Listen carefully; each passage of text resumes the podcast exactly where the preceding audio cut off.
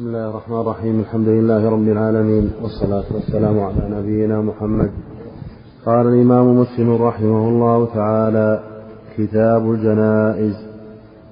وحدثنا أبو كامل الجحدري فضيل بن حسين وعثمان بن أبي شيبة كلاهما عن بشر قال أبو كامل حدثنا بشر بن مفضل قال حدثنا عمارة بن غزية قال سعيد قال حدثنا عبد العزيز يعني الدرى وردي حاء وحدثنا أبو بكر بن أبي شيبة قال حدثنا خالد بن مخلد قال حدثنا سليمان بن بلال جميعا بهذا الإسناد بسم الله الرحمن الرحيم الحمد لله رب العالمين صلى الله وسلم وبارك على عبد الله ورسوله نبينا محمد وعلى اله وصحبه اجمعين اما بعد الجنائز جمع جنازه وجنازه بالكسر وبالفتح الجنازة بكسر الجيم وفتحها يعني، والكسر أفصح ويقال جنازة بفتح الميت وبالكسر للنعش الذي عليه ميت وقيل العكس وهذا الحديث حديث أبي سعيد الخدري رضي الله عنه لقنوا موتاكم يعني لقنوا محتضرين المحتضرين من حضره الموت ليس المراد بعد الموت المراد قبل قبيل الموت لقنوا موتاكم يعني لقنوا من حضره الموت لكنوا محتضريكم فيه مشروعية تلقين تلقين ميت كلمة التوحيد لا إله إلا الله فيه أنه يلقن كلمة التوحيد لا إله إلا الله والشهادة لمحمد صلى الله عليه وسلم بالرسالة تابعة داخلة فيها فإن كلمة التوحيد لا إله إلا إذا أطلقت دخلت فيها الشهادة الثانية شهادة أن لا إله إلا الله إذا أطلقت دخلت فيها شهادة أن محمدا رسول الله شهادتان لا تصح إحداهما بدون الأخرى من شهد أن لا إله إلا الله ولم يشهد أن محمدا رسول الله لم تصح منه ومن شهد أن محمدا رسول الله ولم يشهد أن لا إله إلا الله لم تقبل منه وإذا أطلقت إحداهما دخلت فيها الأخرى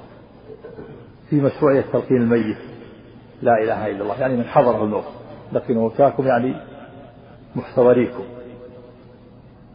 كقوله صلى الله عليه وسلم في الحديث الآخر اقرأوا على موتاكم ياسين يعني على محتضريكم وليس المراد أنها تقرأ بعد الموت لا بعد الموت لا يشرع قراءة قراءة القرآن عند الميت وإنما يشرع قبل الموت قبل الموت قيل إنها تخفف عنه عليه سياق الموت وكذلك هنا في هذا تلقينوا موتاكم يعني محتضريكم من حضره الموت يلقن كلمة التوحيد برفق يقول لا إله إلا الله من, من حضره فإذا قالها سكت ولا يبصره فإن تكلم بشيء من كلام الدنيا أعاد التوحيد قال لا إله إلا الله حتى يكون آخر كلامه لا إله إلا الله في الحديث الآخر من كان آخر كلامه لا إله إلا الله دخل الجنة فينبغي لمن حضر الميت أن يلقي له كلمة التوحيد برفق قل لا إله إلا الله عنده ولا يقول قل لا إله إلا الله لأن هذا ينكره قل لا إله إلا الله يذكره حتى يقولها نعم على على على فرض صحته على صحة المراد المحتضر محتضر نعم وحدثنا أبو بكر بن أبي وحدثنا أبو بكر وعثمان بن أبي شيبة حاء وحدثني عمرو الناقد قالوا جميعا حدثنا أبو خالد الأحمر عن يزيد بن كيسان عن أبي حازم عن أبي هريرة رضي الله عنه قال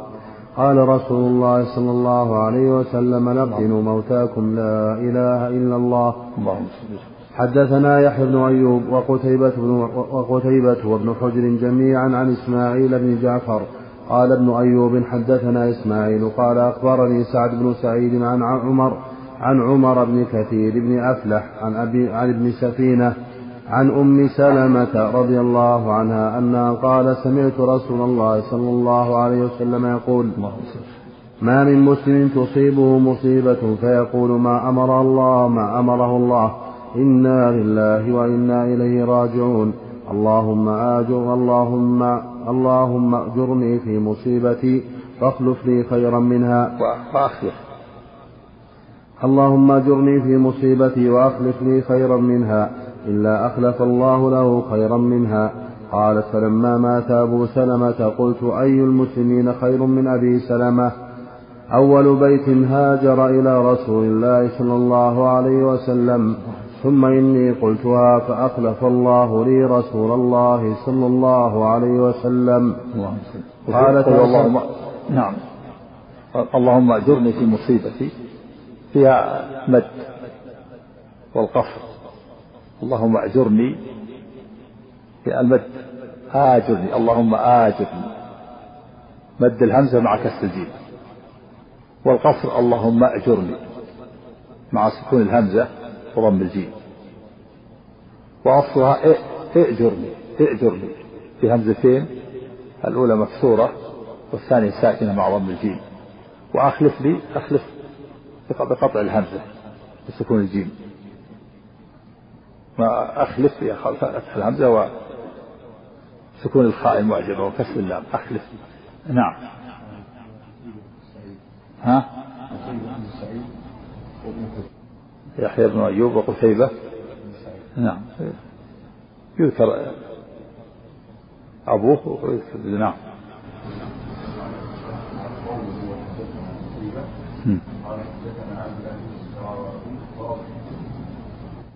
ها؟ ها؟ ثالث الأسناد إيش فيه إيه وروح ويحدثنا أبو بكر بن أبي شيبة نعم محترم حدثنا قتيبة بن سعيد حدثنا عبد العزيز هنا قتيبة عبد وروحا وحدثنا أبو بكر بن الشيبة ما يكون يراجع المخطوطة إذا كان في المخطوطة في كلام السلف بعاقبه إذا كنت هل تعرض له؟ نعم نعم قال هكذا هو في جميع النسخ وهو صحيح قال أبو علي الثاني إذا ما تعرض له ما تعرض له نعم قلت أي المسلمين خير من أبي سلامة أول بيت أول بيت هاجر إلى رسول الله صلى الله عليه وسلم اللهم ثم إني قلتها فأخلف الله لي رسول الله صلى الله عليه وسلم فأخلف الله لي رسول الله صلى الله عليه وسلم قالت أرسل إلي رسول الله صلى الله عليه وسلم حاطب بن أبي بلتعة يخطبني لا يخطبني له فقلت إن لي بنتا وأنا غيور فقال أما أما ابنتها أما ابنتها فندعو الله, فندعو الله أن يغنيها عنها وأدعو الله أن يذهب بالغيرة وحدثنا أبو بكر بن أبي شيبة قال حدثنا أبو سلمة وأدعو الله يذهب وأدعو الله أن يذهب لغيره نعم وحدثنا أبو بكر بن أبي شيبة قال حدثنا أبو سلمة هذا الدعاء ومشروعية هذا الدعاء عند المصيبة إنا لله وإنا إليه راجعون والله تعالى وعد الصابرين بوعد كريم وبشرهم بشارة عظيمة وأن عليهم صلوات من ربهم ورحمة وأنهم من المهتدين قال سبحانه وبشر الصابرين الذين إذا أصابتهم مصيبة قالوا إنا لله وإنا إليه راجعون أولئك عليهم صلوات من ربهم ورحمة وأولئك هم المهتدون هذا قول عظيم بشارة للصابرين وفيه دليل على أن هذا هذا الدعاء وهذا الذكر دليل على الصبر ومن أعمال الصابرين وبشر الصابرين الذين إذا أصابتهم مصيبة قالوا إنا لله وإنا إليه راجعون إنا لله خلقنا الله لعبادته ونحن عبيده وإنا إليه راجعون سوف نرجع إلى الله ونلاقي الله ويجزينا بعمل إنا لله وإنا إليه راجعون أولئك عليهم صلوات صلوات الله على عبده ثناه عليه في البلاء الأعلى ورحمته أي مع رحمته هنا فصل عطف الرحمة على الصلاة أولئك عليهم صلوات من ربهم ورحمة وأولئك هم مرحومون حولهم أهل الرحمة ولهم ثناء من ربهم في الملأ الأعلى وهم من أهل الهداية مهتدون هذا فضل عظيم وفي أن أيضا من قال بعد ذلك اللهم آجرني في مصيبتي وأخلف لي خيرا منها إلا آجره الله في مصيبته وأخلف له خيرا منها إذا قال عن صدق واعتقاد لما, لما قاله النبي صلى الله عليه وسلم فإن الله يأجر في مصيبته ويخلف له خيرا منها أم سلمة رضي الله عنها قالت هذا موقنه لما قال سمعت النبي صلى يقول ما ما من مسلم تصيبه مصيبة فيقول هذا الذكر إلا أجر الله في مصيبته وأخلف له خيرا منها قالت بنفسها من خير من أبي سلمة رجل صالح أول من هاجر أول بيت هاجر من خير منه ثم قالت عزمت على نفسي فقلتها موقنة قالت موقنة موقنة بأن بتحقيق ما وعد به النبي صلى الله عليه وسلم فلم تلبث أن خطبها النبي صلى الله عليه وسلم فكان رسول الله خيرا من أبي سلمة نعم نعم المثل في السابق أحسن عليك المثل الذي فيه روح في في المتن نفسه في المفهم قال حاء وحدثنا ابو بكر عن شيبه ولم يذكر روح ما في روح ما في روح نعم, نعم. وحدثنا أبو, أبو وحدثنا أبو بكر بن أبي شيبة قال حدثنا أبو سامة عن سعد بن سعيد قال أخبرني عمر بن كثير بن أفلح قال سمعت ابن سفيان يحدث أنه سمع أم سلمة رضي الله عنها زوج النبي صلى الله عليه وسلم نعم. تقول ابن نعم قال سمعت ابن سفينة يحدث أنه سمع أم سلمة رضي الله عنها زوج النبي صلى الله عليه وسلم تقول سمعت رسول الله صلى الله عليه وسلم يقول ما من عبد تصيبه مصيبة فيقول إنا لله وإنا إليه راجعون اللهم أجرني في مصيبتي واخلف لي خيرا منها وأخلف اللهم أجرني في مصيبتي وأخلف لي خيرا منها أخلف يخلف والهمزة أصلية من الكلمة نعم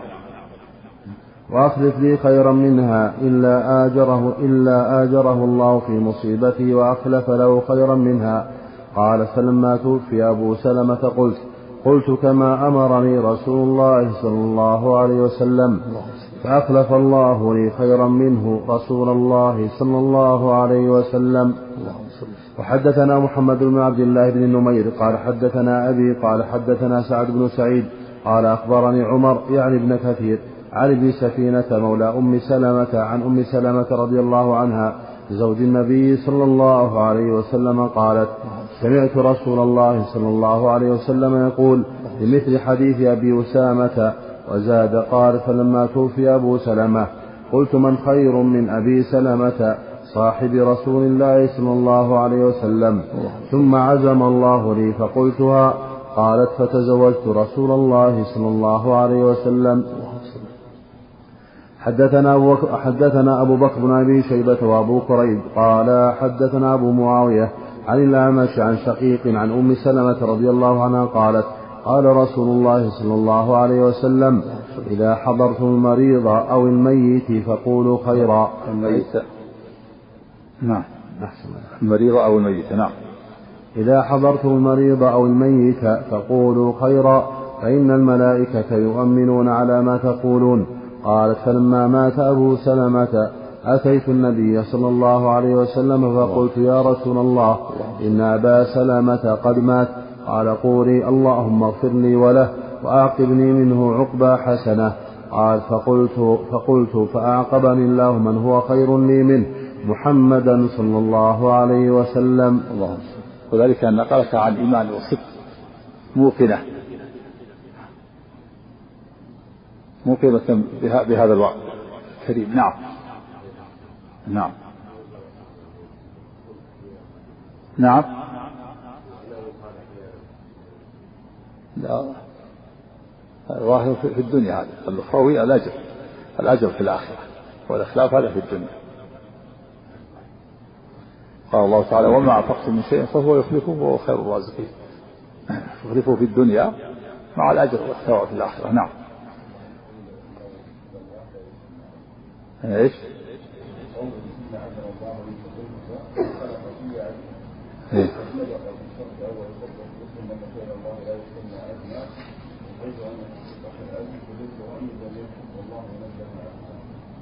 لا على طريقة الأشاعرة لا ابن ابي أقرها على هذا وقد تكون قالت قالت هذا بعد وفاة النبي وهي قالت هذا بعد وفاة النبي صلى الله عليه وسلم لكن عزم الله لي يعني هي المترددة الآن هي المترددة عزب الله لا يعني وفقها في مقالتها كانت مترددة ثم عزم الله لها لأن يعني شاء الله لها ذلك فكانت مشيئتها تابعة لمشيئة الله كقوله تعالى وما تشاءون إلا أن يشاء الله يعني أن الله سبحانه وتعالى وفقني لذلك عزمت قذف في قلبها أن تعزم فعزمت نعم ما في إشكال نعم الجنود نعم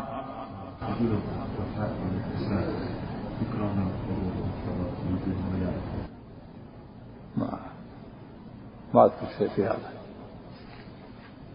ما اذكر انه يكره لهم يحتاج الى دليل ملائكه لا ما يمنع نعم حدثني زهير بن حرب قال حدثنا معاوية بن عمرو نعم. حدثنا معاوية بن عمرو قال حدثنا أبو إسحاق الفزاري عن خالد حذا عن أبي قلابة عن قبيصة بن ذؤيب عن أم سلمة رضي الله عنها قالت دخل رسول الله صلى الله عليه وسلم على أبي سلمة وقد شق بصره فأغمضه ثم قال إن الروح إذا قبض تبعه البصر فضج ناس من أهله فقال لا تدعوا على أنفسكم إلا بخير فإن الملائكة, فإن الملائكة يؤمنون على ما تقولون ثم قال اللهم اغفر لأبي سلمة وارفع درجته في المهديين واخلفه في عقبه في الغابرين واغفر لنا وله يا رب العالمين وافسح له في قبره ونور له فيه نعم في الغابرين على الباقين ومنه قوله تعالى إلا عجوزا في الغابرين يعني في الباقين فقد شق بصره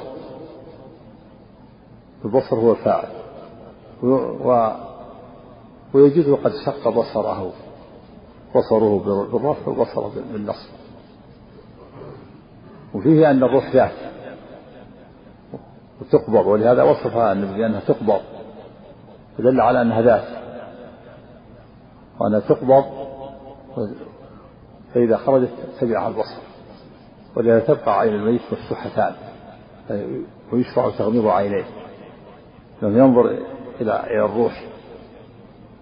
في الرد على أهل الكلام الذين يأخذون في الروح وبعضهم يقول إنها صفة من صفات البدن وبعضهم يقول هي الدم وبعضهم يقول الطبيعة طبيعة الجسد هذا الحديث هي أنها تقبض وأنها ذات أن الشيء تقبض وتتوفى وتمسك كما في الآية الأخرى الله يتوفى الأنفس حين موتها والتي لم تمت في منابها فيمسك التي قضى عليها الموت ويرسل الأخرى إلى أجل مسمى إن في ذلك لآيات لقوم يتفكرون يا أيتها النفس المطمئنة ارجعي إلى ربك راضية مرضية خاطر ارجعي تمسك تقبض يتبعها البصر دل على أنها ذات الله أعلم بكيفيتها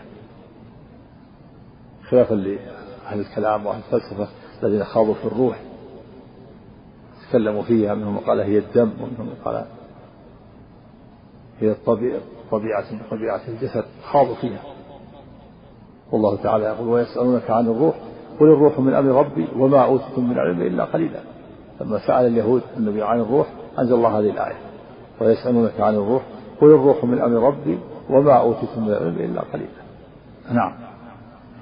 وحدثنا محمد بن المخلوقات التي خلقها من أمر ربي من أموره المخلوقات التي خلقها نعم وحدثنا محمد بن موسى القطان وإذا كان الناس لا يعلمون كيفية الروح وهي موجودة وهي مخلوقة ولا يعرفون كنها ولا حقيقتها فهم أعجز من أن يعلموا كيفية صفة الله وكنها وهذا فيه الرد على أهل البدع الذين ينكرون الصفات أو يكيفونها يشبهونها بصفات خلقه فهذا الروح الآن مخلوق موجود بين يدي الإنسان ولا يعلم الإنسان كيفيته ولا كنها ولا حقيقته فكذلك حقائق ما أخبر الله به في الآخرة لا يعلم كنها وكيف إلا هو وكذلك حقائق أسمائه وصفاته سبحانه وتعالى نعم وحدثنا محمد بن موسى القطان الواسطي قال حدثنا المثنى بن معاذ بن معاذ قال حدثنا أبي قال حدثنا عبيد الله بن الحسن قال حدثنا خالد الحذاء بهذا الإسناد نحوه غير أنه قال واخلفه في تركته وقال اللهم أوسع له في قبره ولم يقل أفسح له وزاد قال خالد الحذاء ودعوت ودعوة أخرى سابعة نسيتها وحدثنا محمد بن رافع قال حدثنا عبد الرزاق قال أخبرنا ابن جريج عن العلاء بن يعقوب قال أخبرني أبي أنه سمع أبا هريرة رضي الله عنه يقول قال رسول الله صلى الله عليه وسلم اللهم ألم تروا الإنسان إذا مات شخص بصره قالوا بلى ألم تروا ألم تروا الإنسان إذا مات شخص بصره نعم قالوا بلى قال فذلك حين يتبع بصره نفسه نعم وحدثنا قتيبة بن سعيد قال حدثنا عبد العزيز عن الدراوردي نعم. عن العلاء بن الإسناد ألم تروا ألم تروا ألم تروا الإنسان إذا مات شخص بصره قالوا بلى قال فذلك حين يتبع بصره نفسه سبح الروح نفسه إذا لعل سمى نفسه هذه الأول أن الروح إذا قبض تبعه البصر سماه روحا وهنا قالوا قال الإنسان يتبع بصره نفسه سماها نفسه والأغلب أنها لا تسمى نفس إلا إذا كانت مع الجسد وإذا كانت مفردة يقال لها روح أما إذا كانت في الجسد يقال لها نفس ولكن هنا غير الغالب سماها نفسا وكما في قوله تعالى يا أيها النفس المطمئنة ارجعي إلى سماها عند عند قبضها وعند خروجها سماها نفسا نعم وفي قوله تعالى في المعذبين أخرجوا أنفسكم اليوم تجزون عذاب الهون بما كنتم تقولون على الله غير الحق وكنتم عن آياته تستكبرون سماها نفسا سمى نفس سمى روح نعم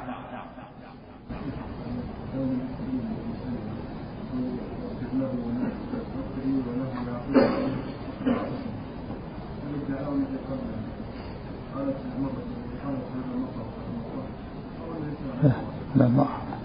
في, في وقت واحد اختلاف الرواة دعاء واحد نعم وحدثنا أبو بكر بن أبي شيبة وابن نمير وإسحاق بن إبراهيم كلهم عن ابن عيينة قال ابن نمير حدثنا سفيان عن ابن أبي نجيح عن أبيه عن عبيد بن عمير قال قالت أم سلمة رضي الله عنها لما مات أبو سلمة قلت غريب وفي أرض غربة لأبكينه بكاء يتحدث عنه فكنت قد تهيأت للبكاء عليه إذ, إذ أقبلت امرأة من الصعيد تريد أن تسعدني فاستقبلها رسول الله صلى الله عليه وسلم وقال تريدين أن تدخل أن تدخل الشيطان بيتا أخرجه الله منه مرتين فكففت عن البكاء فلم أبكي حدثنا أبو كامل الجحدري قال حدثنا حماد يعني ابن زيد عن عاصم الأحول يعني جاءت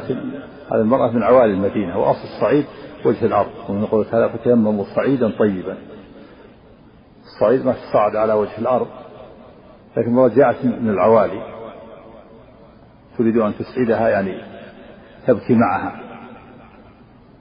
فلما قال لها النبي صلى الله عليه وسلم تريدين أن تدخل الشيطان البيت أخرجه الله من كفة عن ذلك وأمسكه رضي الله عنها وفيه استجابة الصحابة الصحابيات لأمر الله وأمر رسوله صلى الله عليه وسلم وعدم التأخر هذا هو الواجب على المسلم أن يقبل أمر الله وأمر رسوله وأن لا يكون له خيرة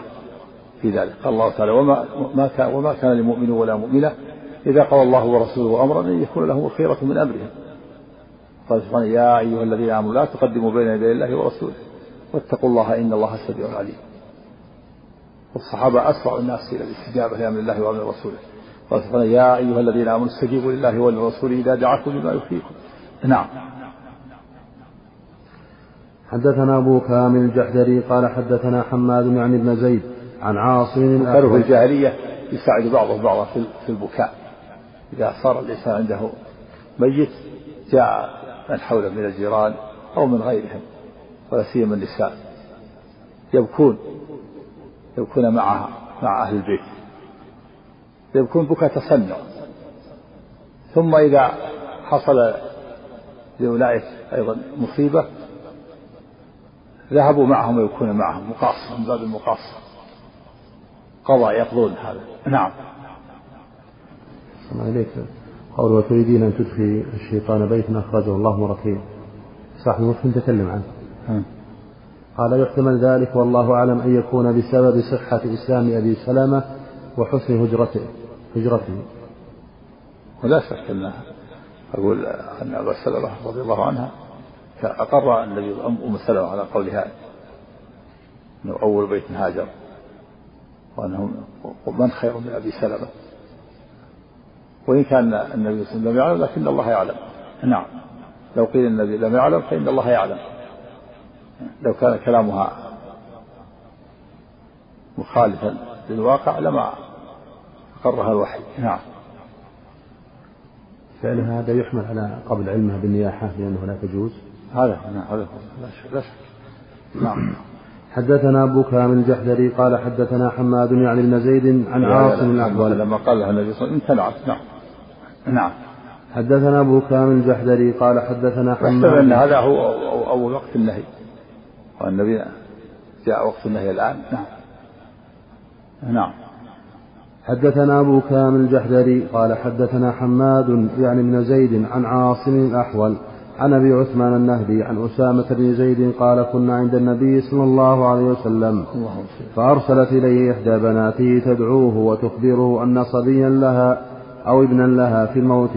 فقال للرسول ارجع إليها فأخبرها إن لله ما أخذ وله ما أعطى وكل شيء عنده بأجل مسمى فمرها فلتصبر ولتحتسب هذا هو التعزية التعزية لمن بلغه يقول إن لله ما أخذ وله ما أعطى وكل شيء عنده بأجل مسمى فلتصبر وتحتسب كذلك إذا أرسل إليه يحضر وهو لا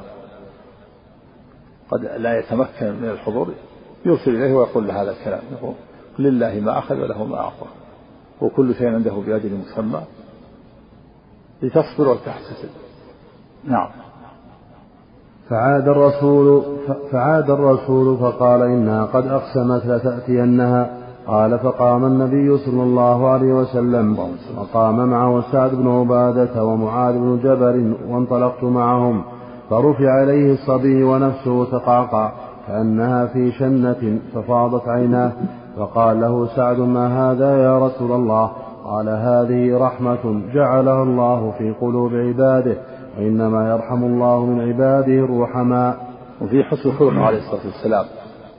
في الأول لما عرفوا شيء أرسل إليها يعزيها قال إن لله ما أخذ وله ما أعطى وكل شيء عنده بأجل مسمى فاصبر وتحسب فلا فأرسل إليه مرة أخرى أرسل إليه الرسول تقسم عليه فبر قسمها عليه الصلاة والسلام فقام ومعه بعض أصحابه عليه الصلاة والسلام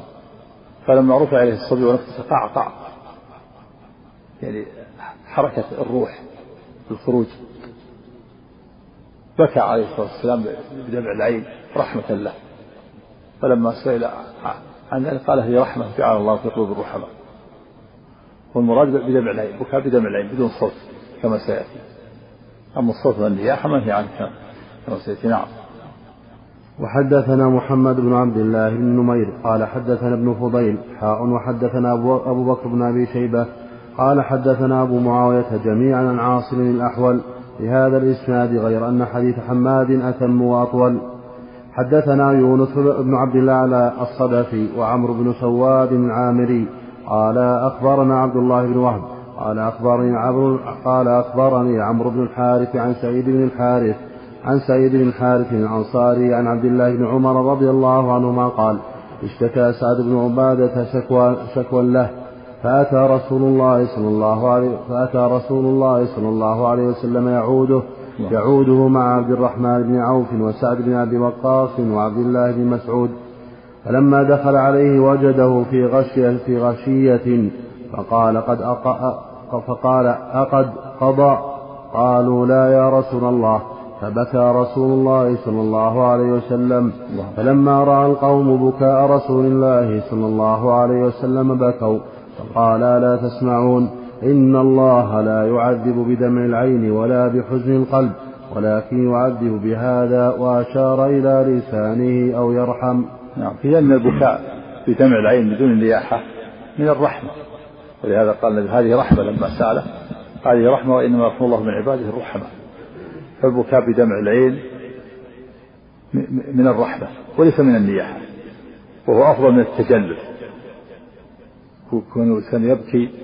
بدمع العين بدون صوت هذا من الرحمة ولهذا لما سأله قال, قال ما هذا قال هي رحمة وإنما أعطى الله من عباده الرحماء وقال في هذا الحديث إنما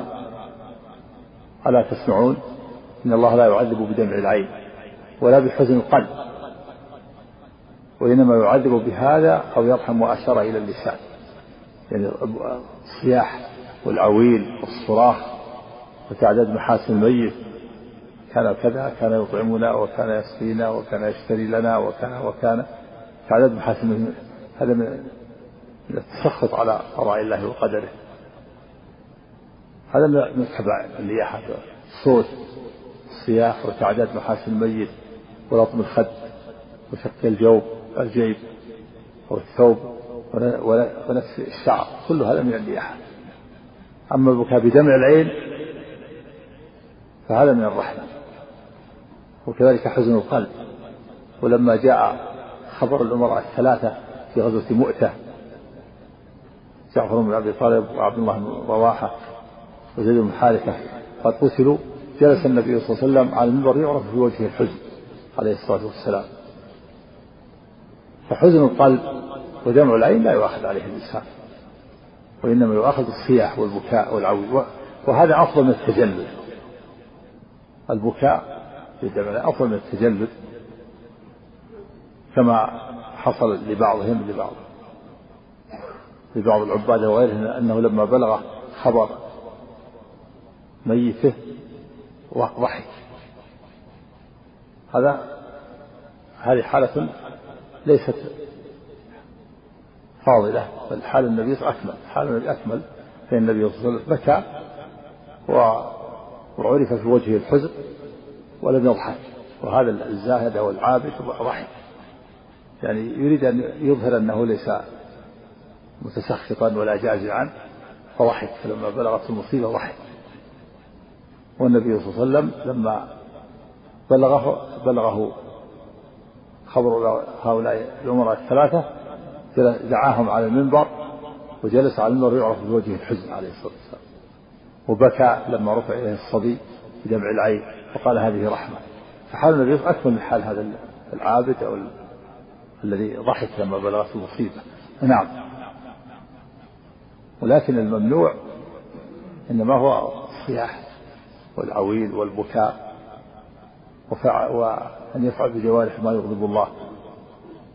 والصبر واجب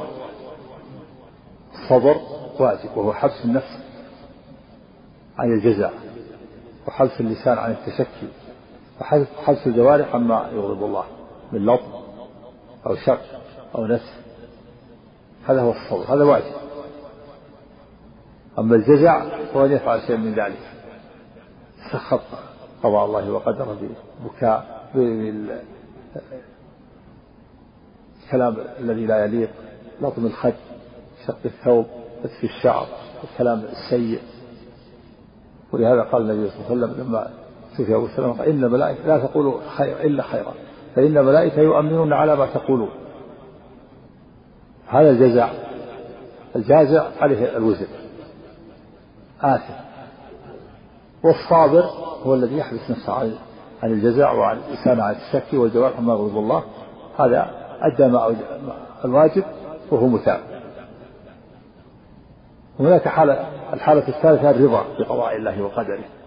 لأن يكون قلبه راضيا مطمئنا فهذا مستحب على الصحيح الرضا بقضاء الله مستحب قد يكون الإنسان قلبه راضي ولو كان تدمع عينه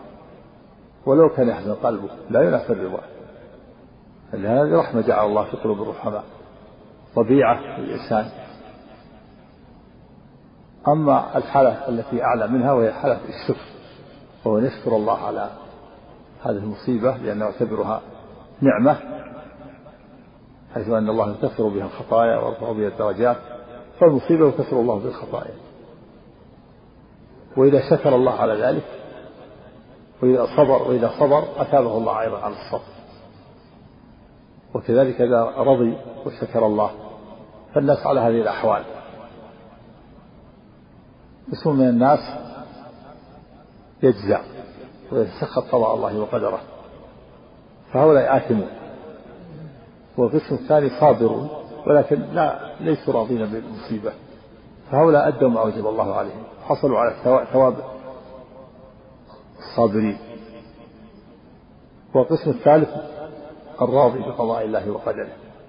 قلبه مطمئن وراضي والقسم الخامس الذين يشكرون الله على المصائب يعتبرونه نعمة فهؤلاء تنقلب المحن في حق في حق منح تنقلب المحنة منحة وهؤلاء هم عباد الله خلص لا يقع على هذا إلا القلة الموفقون نعم إذا عند عند البكاء عند البكاء ذكر المحاسن من باب التسخط أما إذا عند إذا أراد أن يذكر سيرة فيما بعد أو يترجم ترجمة هذا شيء آخر لكن عند أو أو غيره مثلا يذكر محاسنه ويثني عليه لا بأس لكن صاحب المصيبة الذي عند المصيبة يبكي ويذكر محاسنه فيصيح ويذكر محاسنه نعم. يعدد محاسنه من باب التسخط على قضاء الله نعم صلى الله إليك هنا نعم، قال في القرطبي تكلم هنا أحسن قال فأما النياحة التي كانت الجاهلية تفعلها من تعديل خصال الميت والثناء عليه بما كان فيه من أمر الخصال الدنيوية والمذمومة والصراخ الذي يخرجه الجزع المفضي إلى السخط والعبث من ضرب الخدود وشق الجوب وكل ذلك محرم من أعمال الجاهلية ولا يختلف فيه فأما بكاء وصراخ لا يكون معه شيء من ذلك فهو جائز قبل الموت مكروه بعده أما جوازه فبدليل حديث جابر بن عسل الذي بكاء والصراخ ليس هذا التفصيل ما دليل البكاء والصراخ ممنوع لا قبل الموت ولا بعده الصراخ ممنوع انما بدمع العين هذا ما التفصيل ما نعم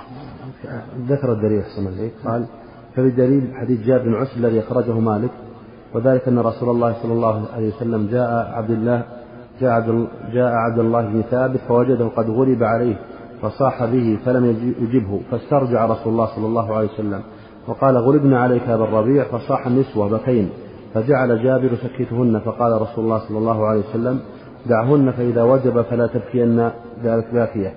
ووجه الاستدلال أنه صلى الله عليه وسلم أقرهن على البكاء والصياح قبل الموت وأمر بتركهن على ذلك وإنما قلنا إنه مكروه بعد الموت ليس بمحرم لما في حديث جعفر من بكائهن بعد الموت وإعلام النبي صلى الله عليه وسلم بذلك ونهيهن عنه فلما لم ينكففن قال المبلغ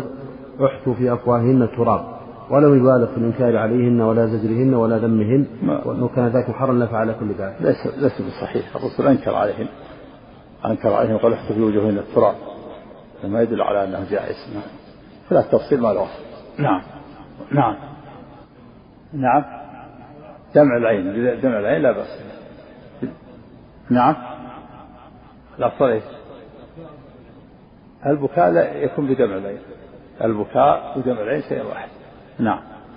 وحدثنا محمد بن مثنى العنزي قال حدثنا محمد بن جرم قال حدثنا إسماعيل وهو بن جعفر عن عمارة يعني بن غزية عن سعيد بن الحارث بن المعلى عن عبد الله بن عمر رضي الله عنهما أنه قال كنا جلوسا مع رسول الله صلى الله عليه وسلم إذ جاءه رجل من الأنصار فسلم عليه ثم أدبر الأنصاري فقال رسول الله صلى الله عليه وسلم يا أخ الأنصار كيف أخي سعد بن عبادة قال صالح فقال رسول الله صلى الله عليه وسلم من يعوده منكم فقام وقمنا معه ونحن بضعة عشر ما علينا نعال ولا خفاف ولا قلانس ولا قمص نمشي في تلك السباق حتى جئناه فاستأثر قومه من حوله حتى دنا رسول الله صلى الله عليه وسلم وأصحابه الذين معه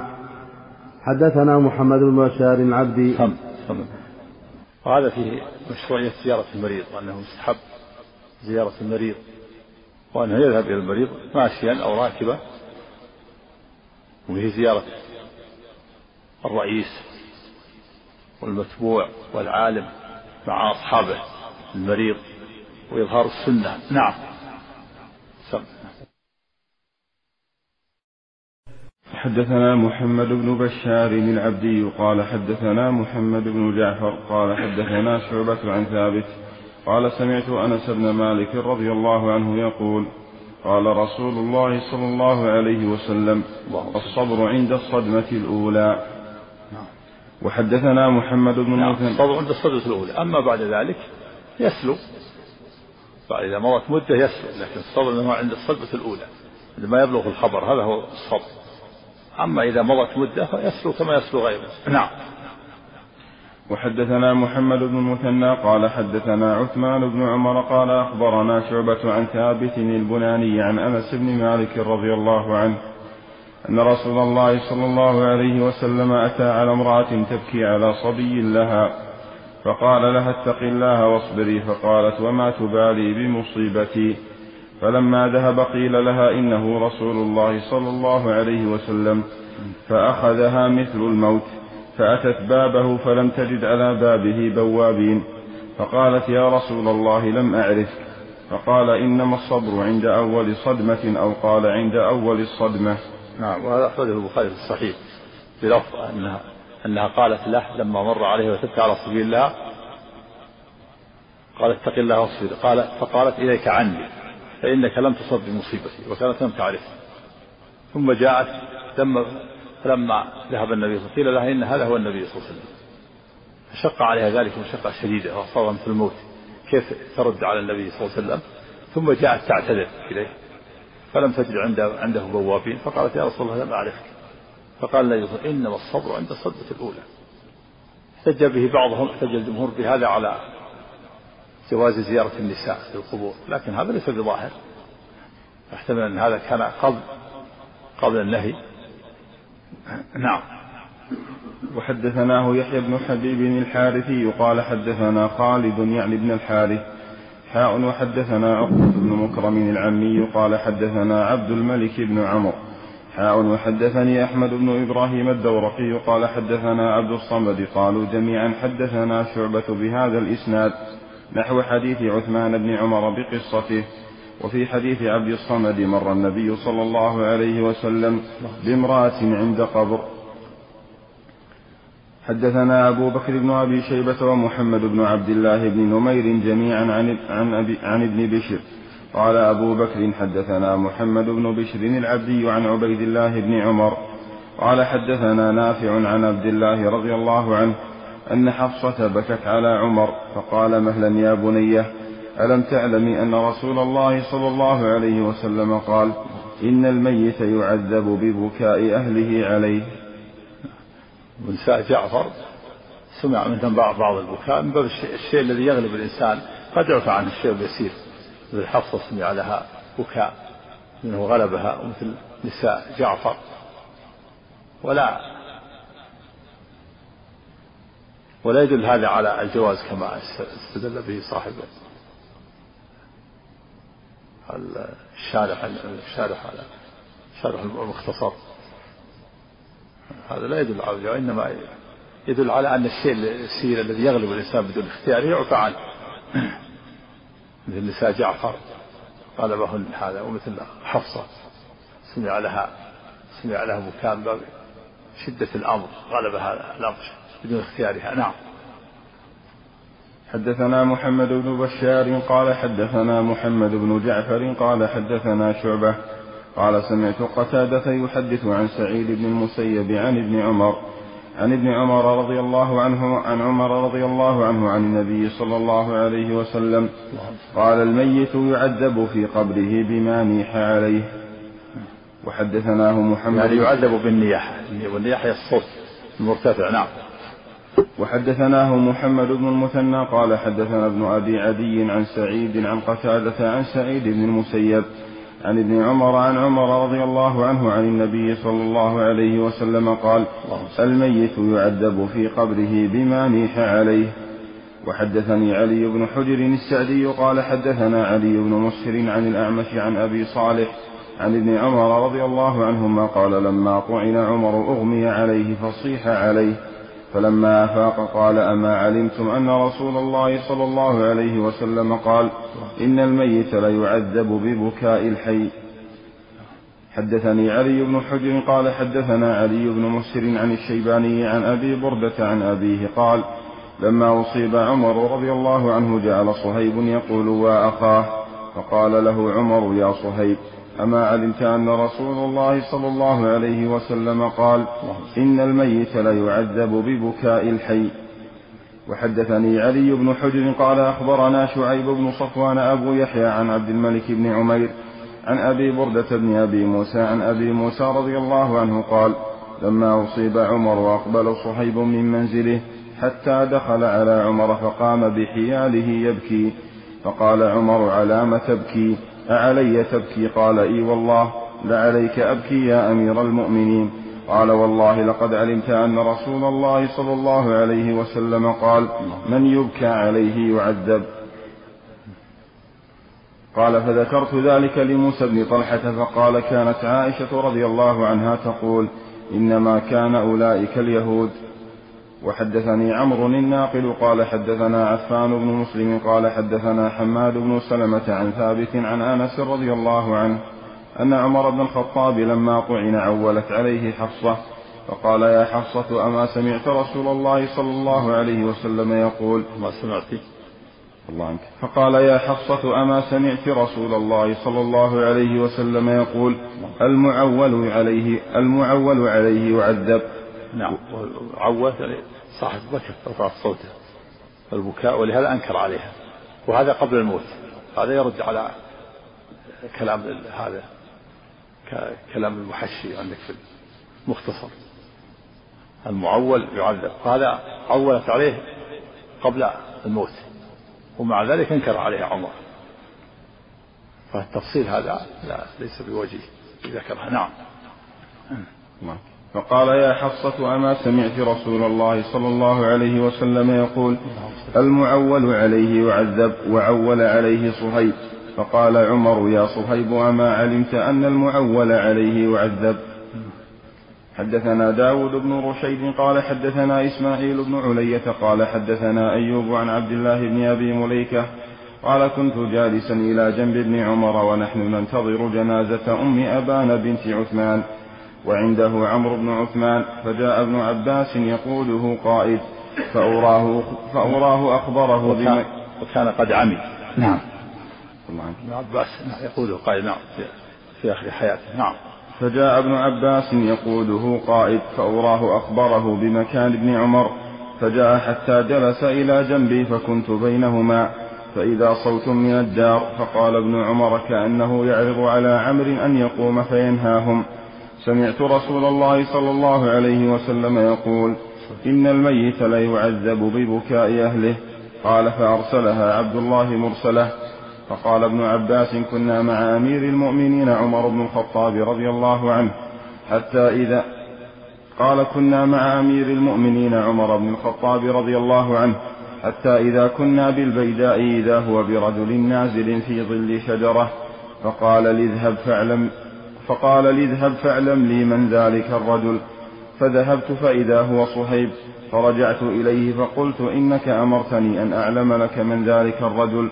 وإنه صهيب قال مره فليلحق بنا فقلت إن معه أهله قال وإن كان معه أهله وربما قال أيوب مره فليلحق بنا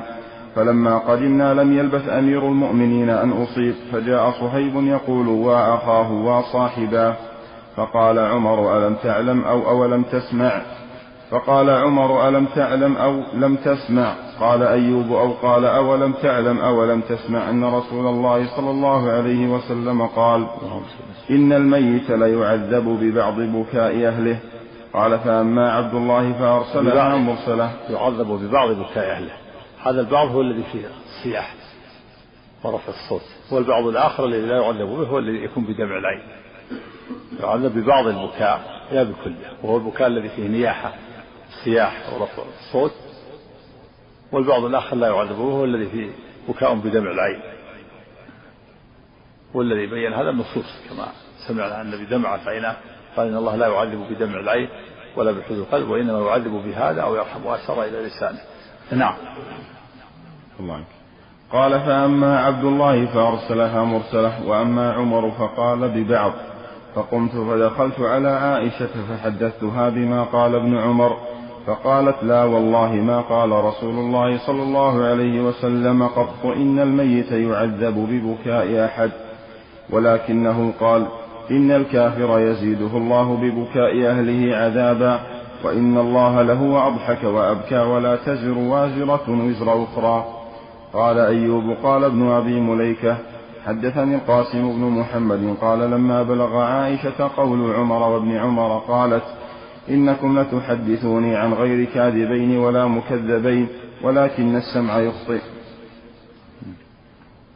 حدثني محمد بن رافع وعبد بن حميد قال ابن رافع حدثنا عبد الرزاق قال أخبرنا ابن جريج قال أخبرني عبد الله بن أبي مليكة قال توفيت ابنة لعثمان بن عفان بمكة قال فجئنا لنشهدها قال فحضرها ابن عمر وابن عباس رضي الله عنهم قال وإني لجالس بينهما قال جلست إلى أحدهما ثم جاء الآخر فجلس إلى جنبي فقال عبد الله بن عمر لعمر بن عثمان لعمر بن عثمان وهو مواجهه ألا تنهى عن البكاء فإن رسول الله صلى الله عليه وسلم قال إن الميت ليعذب ببكاء أهله عليه فقال ابن عباس قد, قد كان عمر يقول بعض ذلك ثم حدث فقال صدرت مع عمر من مكة حتى إذا كنا بالبيداء إذا هو بركب تحت ظل شجرة فقال اذهب فانظر من هؤلاء الركب فذهبت فنظرت فإذا هو صهيب قال فأخبرته فقال ادعه لي فرجعت إلى صهيب فقلت ارتحل فالحق, فالحق أمير المؤمنين فلما أن أصيب عمر دخل صهيب يبكي يقول وأخاه وصاحباه فقال عمر يا صهيب أتبكي علي وقد قال رسول الله صلى الله عليه وسلم إن الميت يعذب ببعض بكاء أهله عليه فقال ابن عباس فلما مات عمر ذكرت ذلك لعائشة فقالت يرحم الله عمر لا والله ما حدث رسول الله صلى الله عليه وسلم إن الله يعذب المؤمن ببكاء أحد ولكن قال إن الله يزيد الكافر عذابا ببكاء أهله عليه قال وقالت عائشة رضي الله عنها حسبكم القرآن ولا تزر وازرة وزر أخرى حسبكم يعني يكفيكم يكفيكم القرآن يعني احتجت بالآية نعم قال وقال ابن عباس عند ذلك والله أضحك وأبكى قال ابن أبي مليكة فوالله ما قال ابن عمر من شيء نعم وحدثنا عبد الرحمن بن بشر قال حدثنا سفيان قال عمرو عن عن ابن أبي مليكة قال كنا في جنازة أم أبان بنت عثمان وساق الحديث ولم ينص رفع الحديث عن عمر عن النبي صلى الله عليه وسلم كما نصه أيوب وابن دريد وحديثهما أتم من حديث عمرو هكذا التزمت عائشة رضي الله عنها بأن النبي صلى الله عليه وسلم ما قال إن الميت يعذب ببكاء أهله عليه عن اجتهاد واستدلت بالآية ولا تزر وازرة وزر أخرى ظنت أن الآية آه، أن الآية تدل على أن الميت أن تعذيب الميت ببكاء بكاء أهله عليه يعارض الآية ويصير يعذب بشيء لم يعمله لكنها رضي الله عنها وهي أفقه امرأة أفقه امرأة هي عائشة رضي الله عنها ولكنها ليست معصومة قد أخطأت في اجتهادها في تغليطها عمر وابن عمر حديث ثابتة ما فيها إشكال الصحابة فهي ضبطوا هذا لكنها رضي الله عنها غلظتهم وقالت إن أنتم تحدثونني عن غير كاذبين ولا مكذبين لكن السمع يخطئ أخطأوا الرسول ما قال يعذب ببكاء أهله عليه وإنما قال الكافر يعذب يزيده الله عذابا ببكاء أهله عليه وقالت حسبكم القرآن يكفيكم القرآن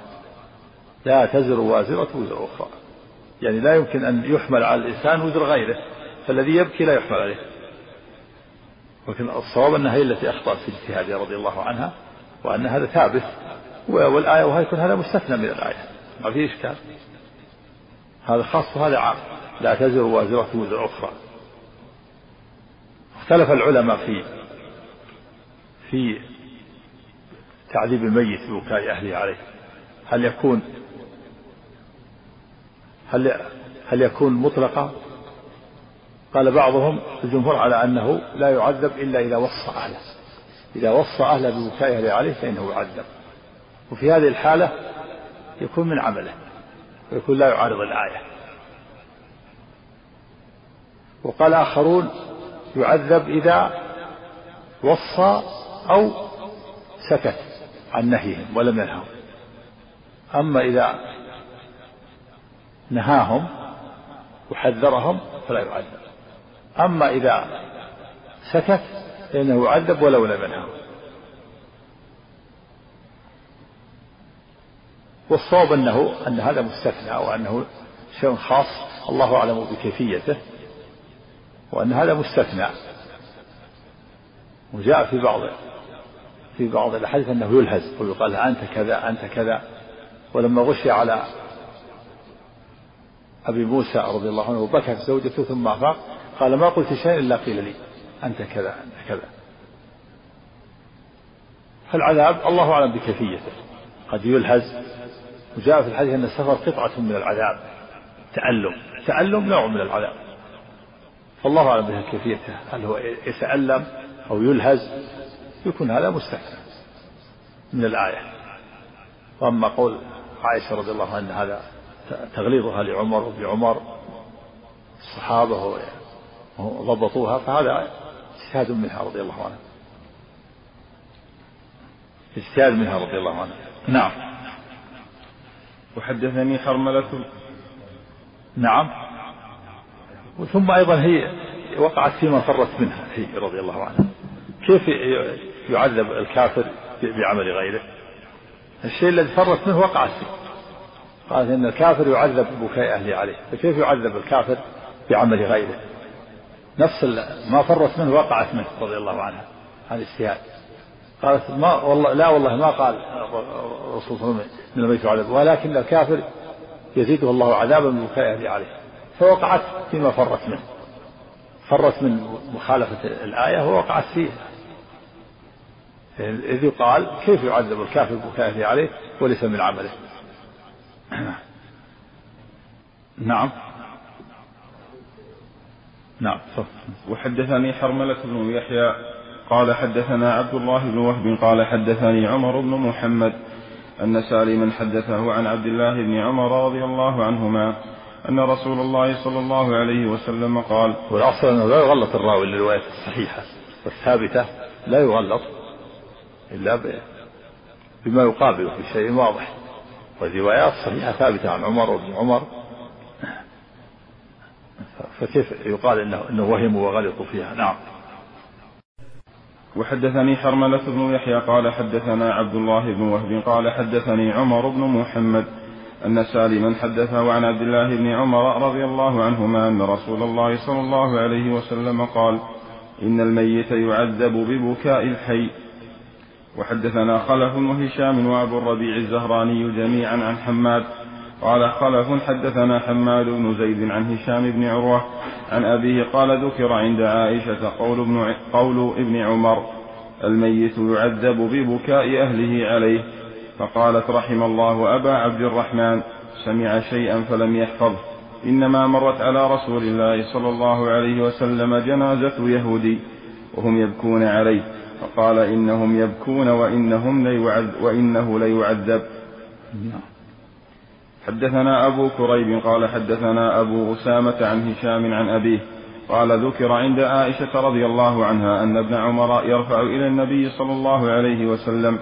إن الميت يعذب في قبره ببكاء أهله عليه فقالت وهل إنما قال رسول الله صلى الله عليه وسلم إنه ليعذب بخطيئته أو بذنبه وإن أهله ليبكون عليه الآن وذاك مثل قوله إن رسول الله صلى الله عليه وسلم قام على القليب يوم بدر وفيه قتلى بدر من المشركين فقال لهم ما قال إنهم ليسمعون ما أقول وقد وهل إنما قال إنهم ليعلمون أن ما كنت أقول لهم حق ثم قرأت إنك لا تسمع الموتى وما أنت بمسمع من في القبور يقول حين تبوأوا مقاعدهم من النار ومعنى وهل يعني غلط ونسي قالت إنه غلط ونسي والصواب أنها هي التي غلطت الصواب أنها هي التي وهلت رضي الله عنه وغلطت لابن عمر لأن الحديث ثابتة صحيحة ولا ينافي القرآن لا ينافي الآية لأن هذا خاص وهذا عام استثنت كما أنها غلطت أيضا في الآية في الحديث الآخر غلطت أيضا ابن عمر في الحديث الآخر في قصة قتلى بدر المشركين لما سحبوا وألقوا في القريب ناداهم النبي صلى الله عليه وسلم وقال إن إني وجدتم ما وعدني ربي حقا فهل وجدتم ما وعد ربكم حقا هل يسركم أنكم كذبتم نبيكم أو كما قال عليه الصلاة والسلام فقال عمر يا رسول الله ما تكلموا من أناس جيفوا فقال عليه الصلاة ما أنتم بأسرع لما أقول منه إلا أنهم لا يجيبون هذا ثابت هذا عن ابن عمر قالت عائشة وهل وهل أبو عبد الرحمن ما قال النبي صلى الله عليه وسلم انهم يسمعون وانما قال انما قال انهم لا يعلمون ان ما كنت اقول لهم حق ثم استدلت بذلك ثم قرات انك لا تسمع الموتى وما انت بمسمع ما في القبور غلطت ابن عمر ايضا في قصه القبيل كما انها غلطت في في هذه القصه وهي الغالطة رضي الله عنها والآية التي عندك لا تسمع الموتى نعم هذه حق لكن هذه مستثنى منها يستثنى منها أصحاب القليب مستثنى ويستثنى منه ما جاء في الحديث إن الميت إذا دفن وتولى عنه أصحابه إنه لا يسمع قرع نعالهم هذا مستثنى مستثنى من قوله إن فلا تسمع الموتى الأصل أنه لا يسمع إلا مستثنى فيسمع قرع نعالهم وأصحاب القليب سمعوا كلام النبي صلى الله عليه وسلم وما عدا ذلك فالأصل أنهم لا يسمعون إنك لا تسمعون فعائشة رضي الله عنها غلطت ابن عمر في الموضعين غلطته في قوله إن الميت يعذب ببكاء أهله يعني عليه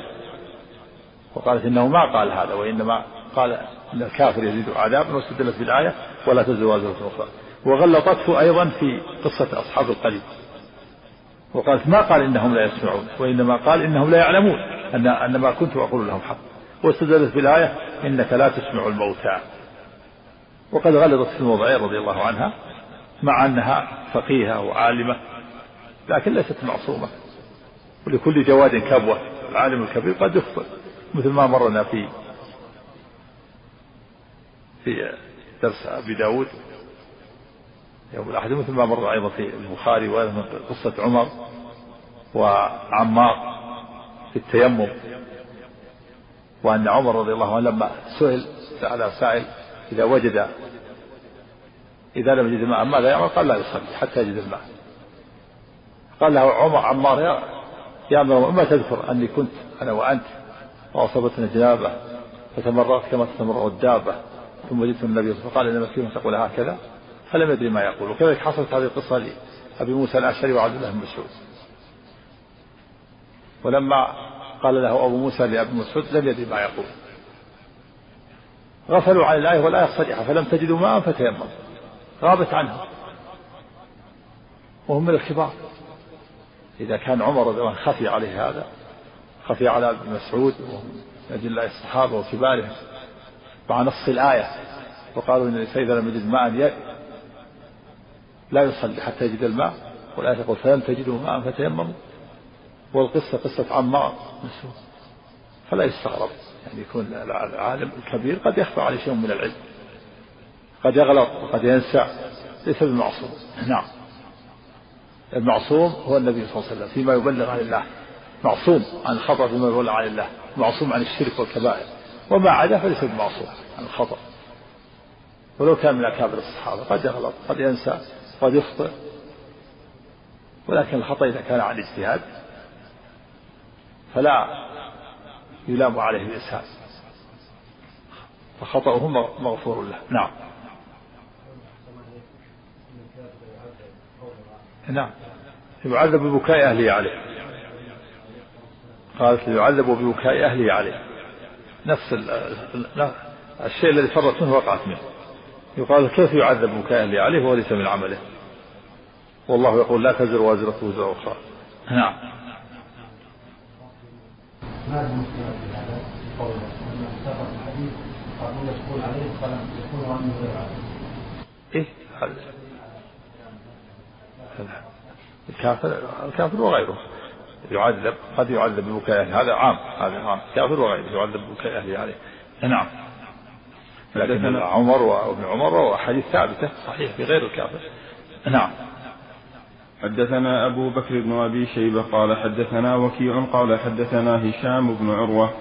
بهذا الإسناد بمعنى حديث أبي أسامة وحديث أبي أسامة أتم وحدثنا قتيبة بن سعيد عن مالك بن أنس فيما قرئ عليه عن عبد الله بن أبي بكر عن أبيه عن عمرة بنت عبد الرحمن أنها أخبرته أنها سمعت عائشة رضي الله عنها وذكر لها أن عبد الله بن عمر يقول إن الميت ليعذب ببكاء الحي فقالت عائشة يغفر الله لأبي عبد الرحمن أما إنه لم يكذب ولكنه نسي أو أخطأ إنما مر رسول الله صلى الله عليه وسلم على يهودية يبكى عليها فقال إنهم ليبكون عليها وإنها لتعذب في قبرها نعم. وحدثنا أبو بكر بن أبي شيبة قال حدثنا وكيع عن سعيد بن عبيد الطائي ومحمد بن قيس عن علي بن ربيعة قال أول من نيح عليه بالكوفة قرظة بن كعب وقال المغيرة بن شعبة رضي الله عنه سمعت رسول الله صلى الله عليه وسلم يقول من نيح عليه فإنه يعذب بما نيح عليه يوم القيامة وحدثني علي بن حجر السعدي قال حدثنا علي بن مسهر قال أخبرنا محمد بن قيس الأسدي عن علي بن ربيعة الأسدي عن المغيرة بن شعبة رضي الله عنه عن النبي صلى الله عليه وسلم مثله وحدثناه ابن أبي عمر قال حدثنا مروان يعني الفزاري قال حدثنا سعيد بن عبيد الطائي عن علي بن ربيعة عن المغيرة بن شعبة رضي الله عنه عن النبي صلى الله عليه وسلم مثله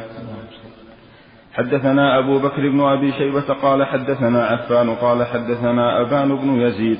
حاء وحدثني إسحاق بن منصور واللفظ له قال أخبرنا حبان بن هلال قال حدثنا أبان قال حدثنا يحيى أن زيدا حدثه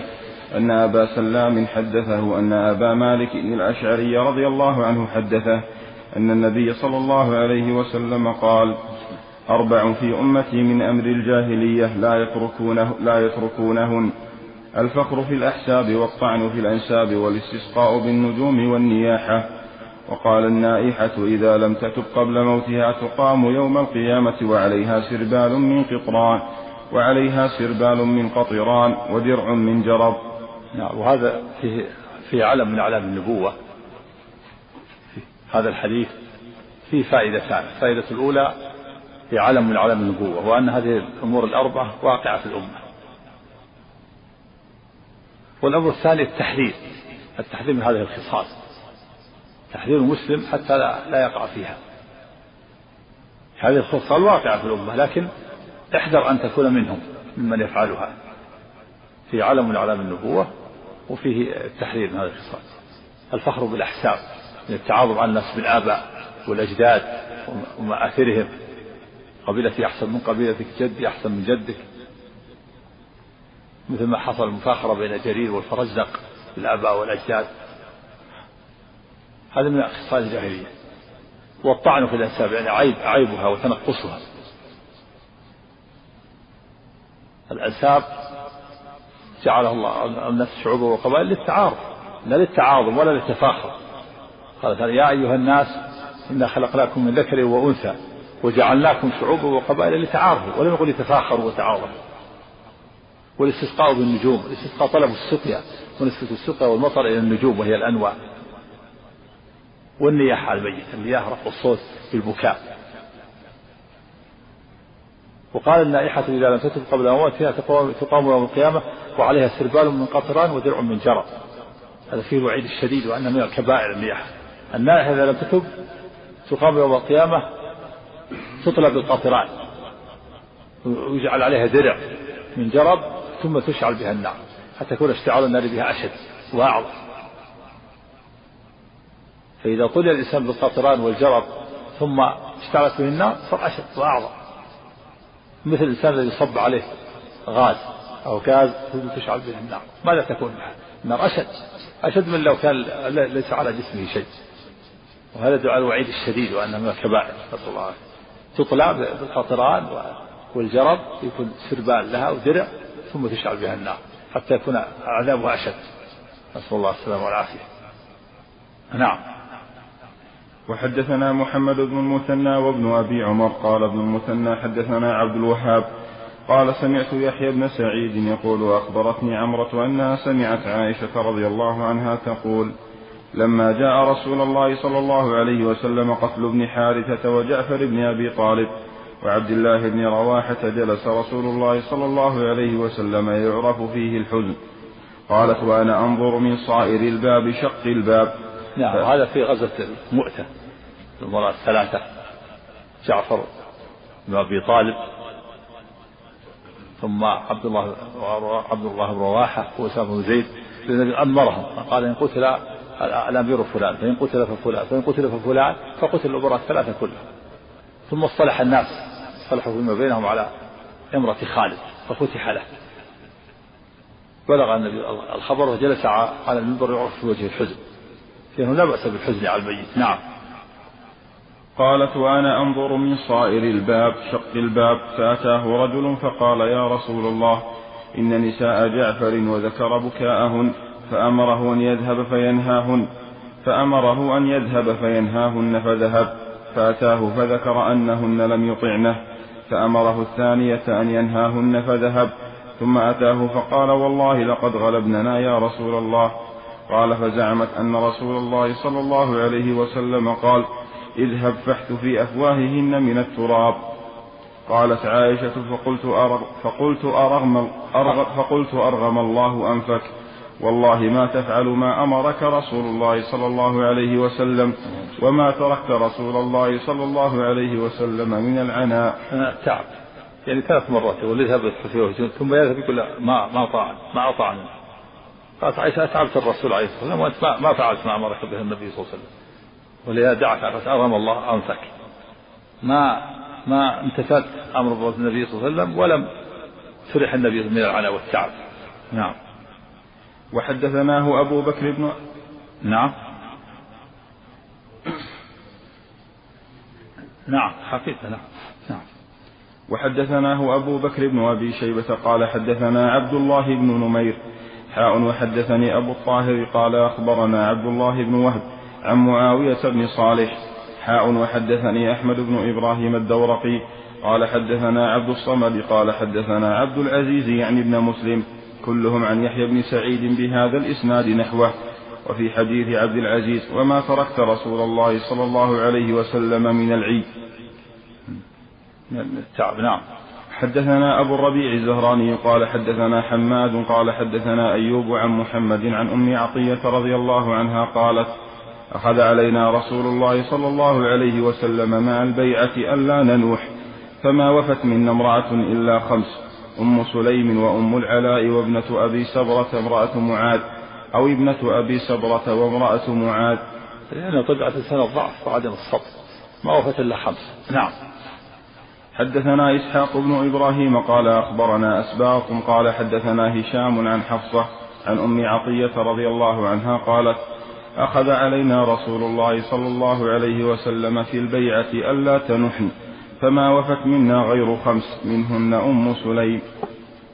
وحدثنا أبو بكر بن أبي شيبة وزهير بن حرب وإسحاق بن إبراهيم جميعا عن أبي معاوية قال زهير حدثنا محمد بن قال زهير حدثنا محمد بن خازم قال حدثنا عاصم عن حفصة عن أم عطية رضي الله عنها قالت لما نزلت هذه الآية يبايعنك على ألا يشركن بالله شيئا ولا يعصينك في معروف قالت كان منه النياحة قالت فقلت يا رسول الله إلا آل فلان فإنهم كانوا أسعدوني في الجاهلية ولا بد لي من أن أسعدهم فقال رسول الله صلى الله عليه وسلم إلا آل فلان نعم والإسعاد هو المقاصة والمجازاة بالبكاء معها على ميتها لما نهى النبي صلى الله عليه وسلم عن نياحة قالت أم إلا آل فلان أريد أن أسعدهم يعني أجازيهم لأنهم بكوا معي فأريد أن أبكي معهم فالإسعاد هي المقاصة والمجازاة في البكاء معها على ميتها كما بكت على ميتها قال النووي رحمه الله إن هذا محمول على الترخيص لأم عطية في آل فلان خاصة كما هو ظاهر هذه رخصة خاصة لأم عطية ولا تحل النياحة لغيرها ولا لها في غير آل فلان كما هو صريح في الحديث النووي يقول إن هذا هذه الرخصة خاصة بأم عطية خاصة في آل فلان وأما بعد ذلك فلا لا يحل لغيرها ولا يحل لها أيضا في غير آل فلان الذين رخص لهم قالت الرسول آل فلان أسعدوني أريد أن أسعدهم كانها تقول اسمح لي فسمح لها قال هذا خاص بها هذه الرخصة محمول على التفسير أم عطية في آل فلان خاص كما هو واحد ولا تحل أن يحل لغيرها يعني غير أم عطية ولا لها في غير آل فلان كما هو صريح في الحديث قال وللشارع أن يخص من العموم ما شاء وهذا كلام جيد النووي رحمه الله وأن هذه الرخصه خاصة بأم عطية وخاص بآل فلان وهذا له نظائر نظير ذلك ترخيص النبي صلى الله عليه وسلم لخال أبي بردة بالتضحية بجذع بجذعة المعز لما ضحى لما ذبح قبل العيد فقال له النبي صلى الله عليه وسلم شاتك شاة لحم قال رسول الله عندي جدعة عندي عناق هي خير من شاتين فقال له تجزيك ولا تجزي عن أحد بعدك تجزيك ولن تجزي عن أحد بعدك لا خصوصية فرخص النبي خلي أبي بردة بالتضحية بجدعة المعز لكن الحافظ بن حجر رحمه الله تعقب النووي في هذا في هذا وقال إن قول النووي هذا فيه نظر إلا إن ادعى أن, أن الذين ساعدتهم لم يكونوا أسلموا يقول هذا الذي ساعدتهم كيف يرخص لهم الحافظ إن ادعى النووي أن الذين ساعدتهم لم يكونوا أسلموا وهذا فيه بعد وإلا فليدعي مشاركتهم لها في الخصوصية يعني يقول إن قال إن هذا خاص بأم عطية ينبغي أن يقول خاص بآل فلان أيضا الذين سبقت لهم ثم قال لكن لا يمتنع لا يمتنع ان يكون النهي اولا ورد بكراهه التنزيه ثم لما تمت مبايعه النساء وقع التحريم فيكون الاذن لمن ذكر وقع في الحاله الاولى لبيان الجواز ثم وقع التحريم فورد حينئذ الوعيد الشديد ذكر هذا الحافظ رحمه الله في الجزء الثامن في صفحة 638 فرض على النووي رحمه الله في هذا وقال لعل النهي أولا كان للتنزيه ثم سمح لها النبي صلى الله عليه وسلم فساعدتهم ثم وقع التحريم فورد فورد حينئذ الوعيد الشديد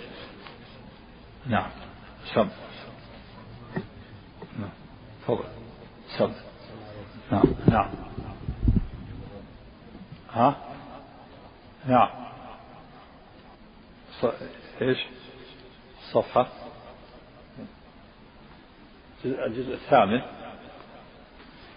صفحة 638 39 نعم ها نعم في ايش؟ لأنه مستثنى أن هذا مستثنى ولكن كلام النووي جيد أما تعقب الحافظ هي ليس بظاهر كلام النووي رحمه الله جيد أن يكون هذا خاص ب بيوم عطية وخاص بآل فلان لا مانع منه نعم فالذي كلام النووي هنا رحمه الله أجد من كلام الحافظ هنا نعم نعم ظاهر أن هذا شيء خاص يعني شيء خاص الله أعلم بكيفيته ظاهر العموم نعم